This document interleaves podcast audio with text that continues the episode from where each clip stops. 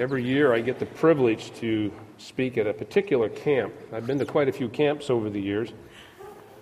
But uh, Camp Berea, anybody familiar with Camp Berea? Yeah, there you go. Yeah, you'd know Camp Berea, wouldn't you? Of course.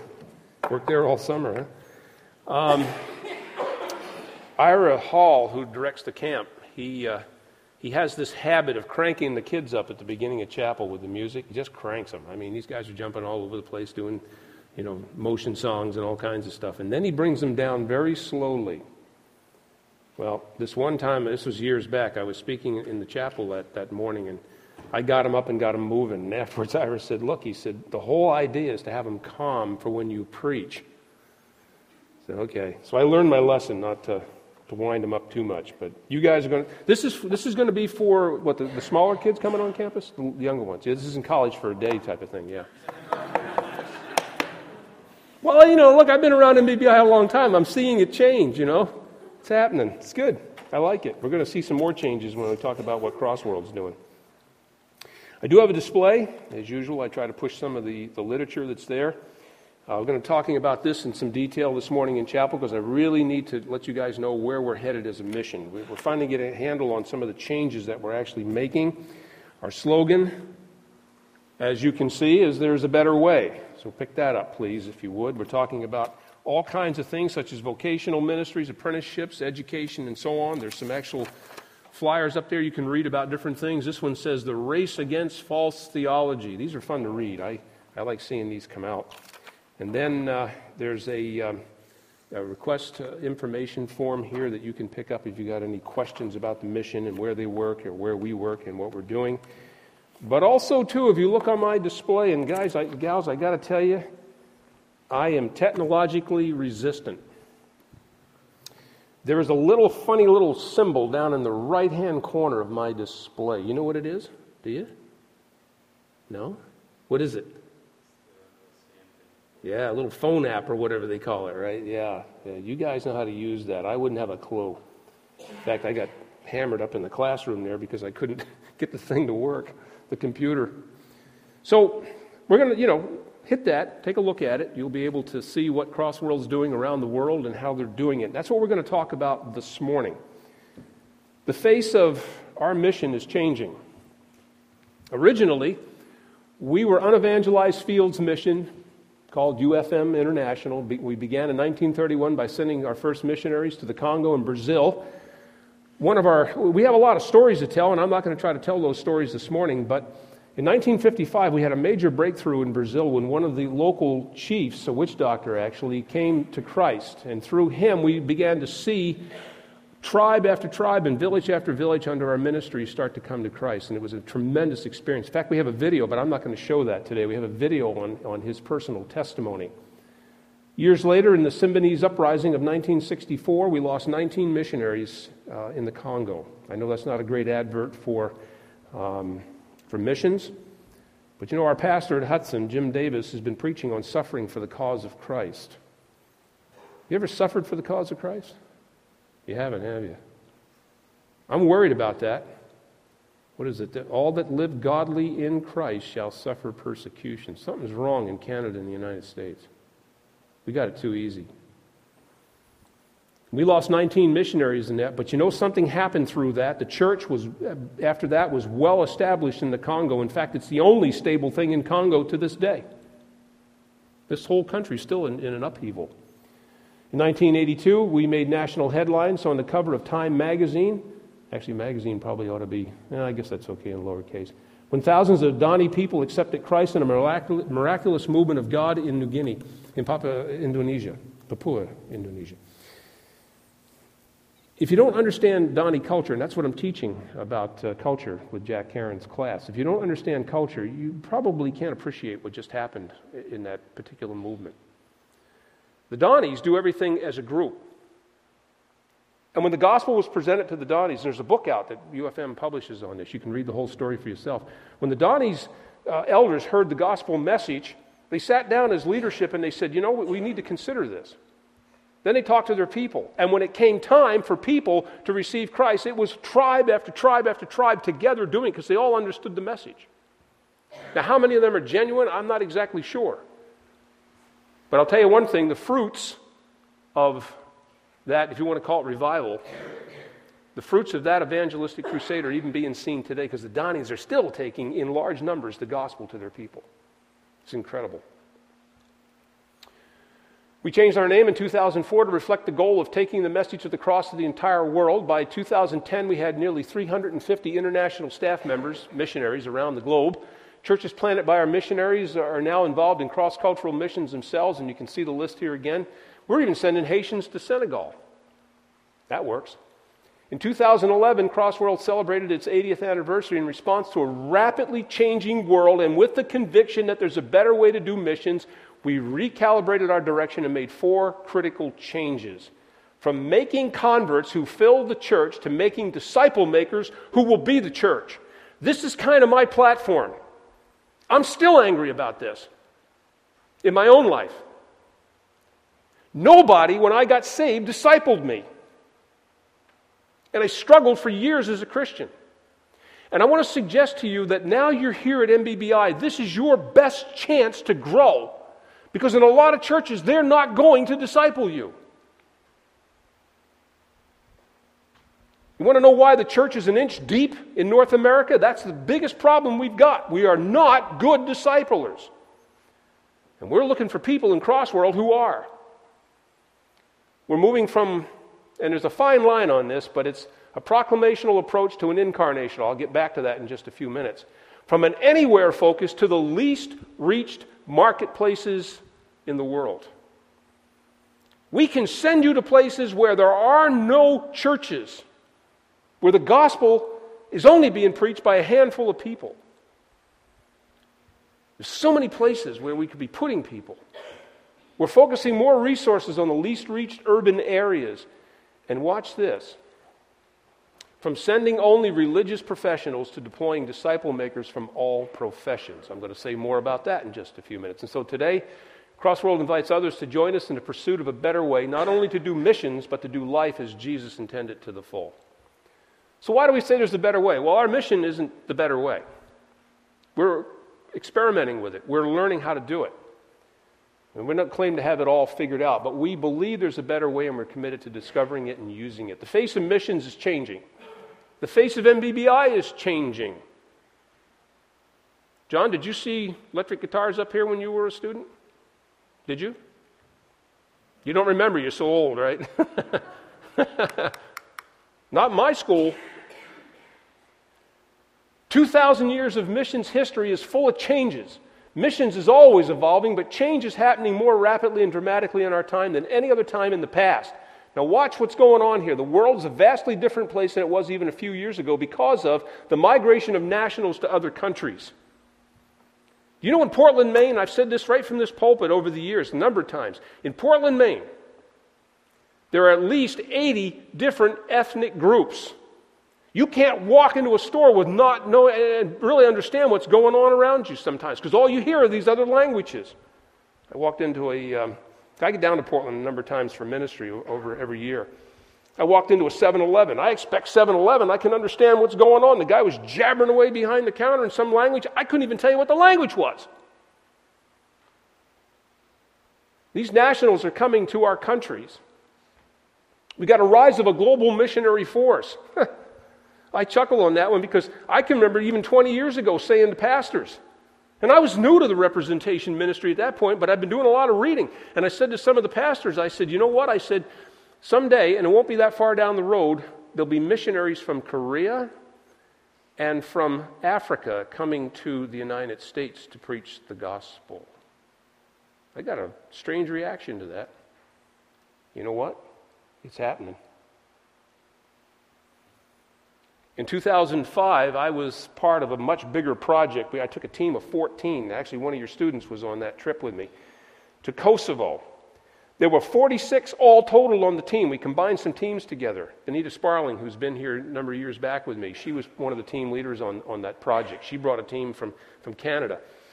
There were 46 of us. One third of that force that we used to take the gospel to those Muslim people were Koreans. The rapid growth of urban populations. The, the rural people are coming into the cities in mass. The development of a global economy, and yeah, here it is right here. The explosion of technology has shrunk our world. Some days I feel like exploding with it when the computer goes down. But watch this. This is the one that I think all of us should be the most concerned about the restriction on religious activities in many countries. Students, it's already happening. I don't need to be a prophet in any way, shape, or form to, to make this work at all, you know? But I'm predicting, we're seeing it every year, I'm predicting sometime in the next 30 to 40 years maximum, you will not be able to send traditional missionaries in almost every country of the world. It's going to happen. Every year, either a region or a country closes its doors to the traditional model. In 1983, I went to the New Zealand consulate in New York City and I walked in the door. I had my passport and I had my forms and I handed them over to the agent there and she got me somebody else and, and there was another agent. And so the agent sat down with me and she said, Well, Mr. Straub, she said, I don't really know what's going on here. She said, But I hate to tell you, she said, we do not give permanent resident papers to missionaries to work in New Zealand. This is after three and a half years of getting ready. Not Bible college, pre field ministry. That's a shocker. And they're still holding to that policy today. You say, well, how'd you get to New Zealand? I got my paperwork. Because he's bigger than those that are in the world. But those doors are closing. We had a number of missionaries who could only come in for two years to work with us there. It's going to happen. And as these changes and more continue at an unprecedented speed, we must continually seek a better way to reach the world today. There is a better way, and it is a conviction that the Western Church and missionary endeavor must rediscover the explosive power of Jesus' incarnational disciple making mandate to all believers. Western Christianity succeeded in making converts to fill the church, but Jesus calls us to a better way to make disciple makers. You know, if you've been discipled, but you're not a disciple maker, the whole program failed. 2 Timothy chapter 2 verses 1 and 2. And there's a better way, and this is how we're going to do it. We're engaging all professions now. Being incarnational in our outreach, what that means is we're going to, to, to uh, where people live life, and we seek to communicate God's truth in the context of life on life relationships. We seek to offer them the opportunity to live life the way Jesus intended, abundantly. It is more than just simply living where they live, but working where they work. We want to send a whole new wave of missionaries into the workforces of these countries. You can call it tent making if you like, but we're going a little further than just standard old tent making. We want to put our missionaries right into the factories, right into the stores. We want these people to work with these people and bring the gospel message to them so that they can come to know Christ as Savior and be um, discipled.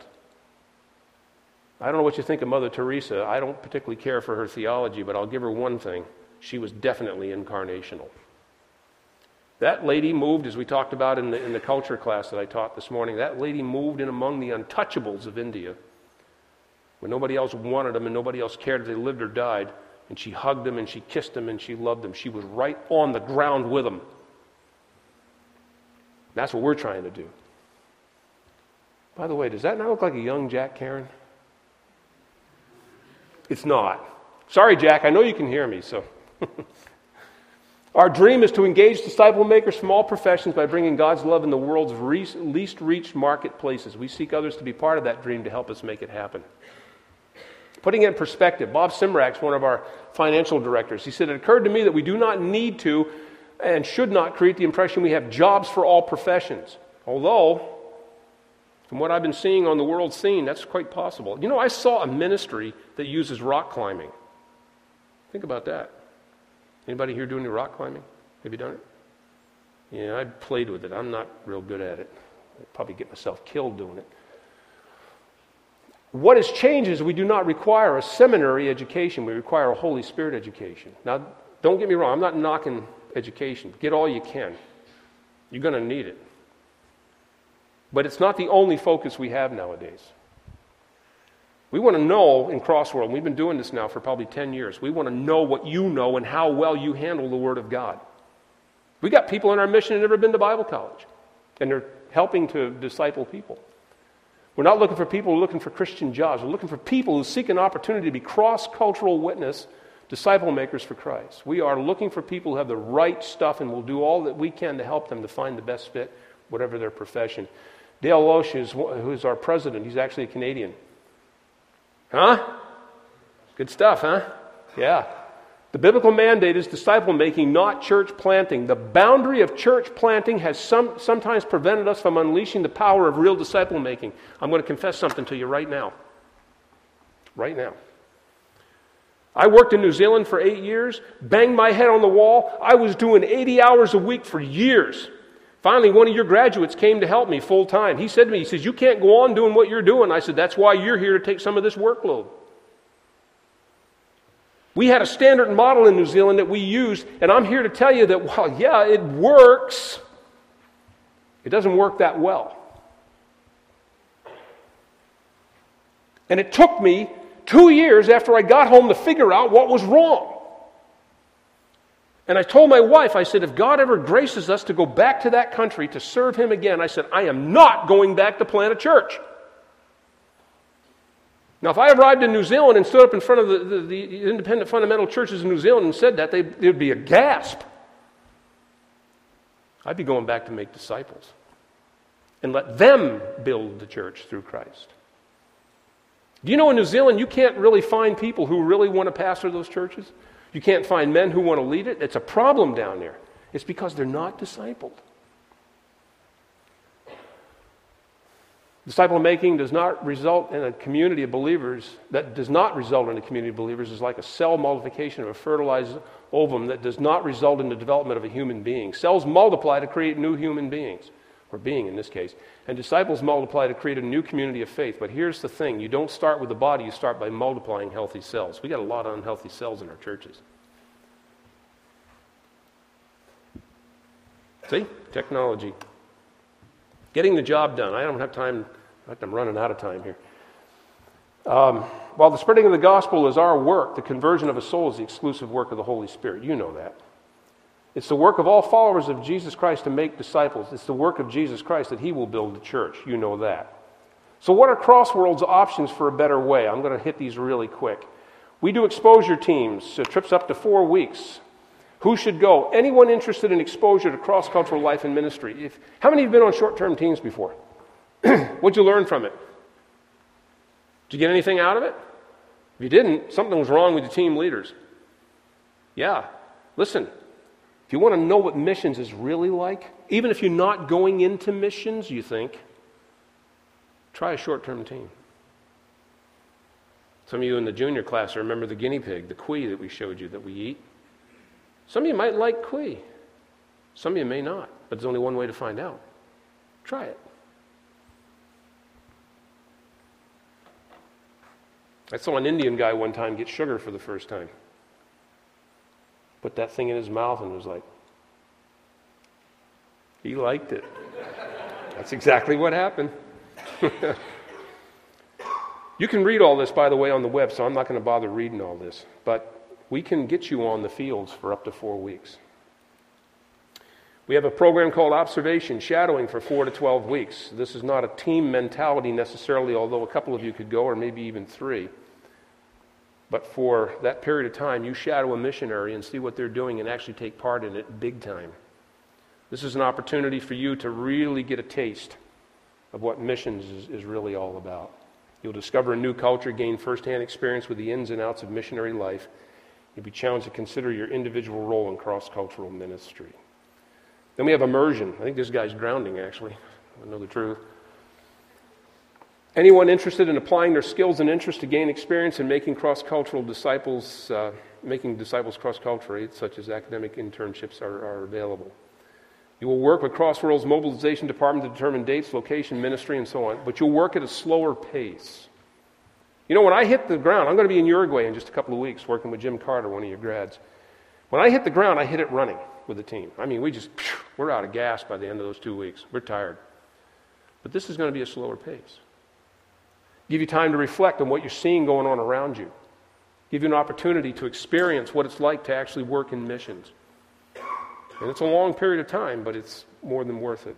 And we have people now who are actually doing this. We have engagement, one to two years. Who should go? Anyone committed to cross cultural ministry, but perhaps not in a long term capacity. You'll be working once again with the mobilization department, me maybe in particular. But on location, you'll join the ministry of an existing Crossworld team using your skills and interests in a, a uh, specific role or project while in the country. You'll be fully engaged in cross cultural discipleship making, often one on one. Boy, well, you, you're going to learn. If you do that, you will learn. That's the greatest teacher you can have experience. Apprenticeship, that's another thing we're working with. This is a program where it's, it, it's nothing new, really, in a sense, but what we do is we put you in a place where, yes, your skills can be used, and some of you have skills that we can use. Some of you are going to be trained in skills down the road that we can use. Talked to a young lady at the table last night, it's going into, into nursing. Some of you will be teachers. Some of you will be professional workers. Some of you know how to fix engines. We can use all this. We're looking for college grads and young professionals. We want flexible, adventurous people. Anybody knows me? That, that's me. I'm flexible and adventurous. I like anything that's new and terrifying, I guess. Self starters, excited about jumping into a new setting and getting involved. And then, of course, we got the career and the long term and so on, and we can talk about that at another time. Crossworld is looking for groundbreakers, business developers, profession based disciple makers, ministry team leaders. We are not throwing away the old model of church planters. We'll still use that vocation cross cultural workers and godly business and professional partners. Some of you are going out into the workforce. You will learn skills. We want to hear from you. Do not forget Crossworld. All right, let me wrap this up with this. Question to challenge your image of missions. Is the missionary question about the 1040 window? You know what that is, right? Say, yeah, I can read it. The 1040 window is a term coined in 19. 90 by Luis Bush, a Christian mission strategist, to refer to those regions of the Eastern Hemisphere plus the European and African part of the Western Hemisphere located between 10 and 40 degrees north of the equator. General area that in 1990 was purported to have the highest level of socio-economical economic challenges and the least access to the Christian message and Christian resources on the planet. The 1040 window concept highlights these three elements an area with the world's greatest poverty and low quality of life and the, lack of access to Christian resources. You can read the rest. But notice this it's filled with Muslims, Hindus, Buddhists, animists, Jewish, and even atheists. And many governments, we're back to this again, in the 1040 window are formally or informally opposed to Christian work of any kind within their borders, but they will let professionals in. That's the wave of the future right there. So Crossworld says this what's it really about? Uh, we're going to suggest to you it's about the 925 window. You say, what is that? It's the 9 to 5. Right in the workplace. And this 925 window is the one in which the vast majority of the church has access every day. How many of you had summer jobs? You were in the 925 window. Did you witness? Did you? Some of you going, no, I never said a word all summer. Some of you said, yeah, I did. Wherever I go, when I get opportunities, I seek to challenge people with the message of Christ. I got a lady right now I'm talking to every Friday morning at the town office. Every Friday morning I talk to her. We're out there, folks. And this is God's given opportunity daily to share the message of Christ. And it's through this window that we can enter almost any country we want to enter. I'm going to jump over that. So, my question this morning is this What do you bring to the table? What do you bring? You say, I'm a college student. I'm 18, 19 years old. I don't have any skills. You'd be surprised. But I'm still mindful of the fact that someday you will go out into the workforce, and when you do, you'll learn skills. I tried to do this back in, in 1970, whatever. My, my background is in printing, you know, mostly darkroom work, uh, what they call stripping, plate making, darkroom, that type of thing, camera work. I did some freelance photography. It was natural for me to think about that. I thought that's where I was headed in, in Christian missions. Now, God used that in New Zealand, but not full time, but still, He used it. So, my question this morning is what is it that you bring to the table? Come talk to me at my table up there in, in, in the foyer. So, what does this mean to you? Well, Jesus left us with a great commission. You're familiar with the passage, Matthew 28, verses 18 to 20. Notice the go ye of this text assumes that you're going. You are going. That's not even an argument. You're going. You're going to be out there in the world. You're going to be journeying through life. You're going. But while you're going, your job is to make disciples. And that gives you this opportunity as you're in the world's marketplaces to obey this great commission. Your profession can open doors that standard missionary models cannot. So, my question this morning is this why not use it for the glory of God? Let's close in a word of prayer. Father, this morning I pray that you will fire up these students for the least reached places in the world.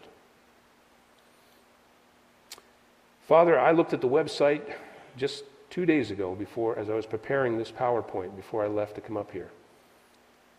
And if my count is right, we have over 100 professions that we are seeking to find people who know how to use the Word of God, but also understand what it is that they do for a living can open doors that we can't open in the standard way. Father, we're doing this in dozens of countries, but we need workers. I pray you'll take these kids to the website, let them take a look at what we're doing, where we're doing it, how we're doing it. Let them read the stories of success and people coming to Christ, and, and yes, even churches being planted, but it's about the disciple making first and foremost. And I pray for every one of these students as they sit under the, the teachers that they have here, men and women of God who teach them things about life and about the, the scriptures. That, Father, these students would grow and be powerful forces for you in sharing the message of Christ. Lord, call them. They're already called. That's, that's really not the issue. But help them to be obedient to this calling. And Father, use them in ways that they never dreamt possible. And this we pray in Jesus' name. Amen.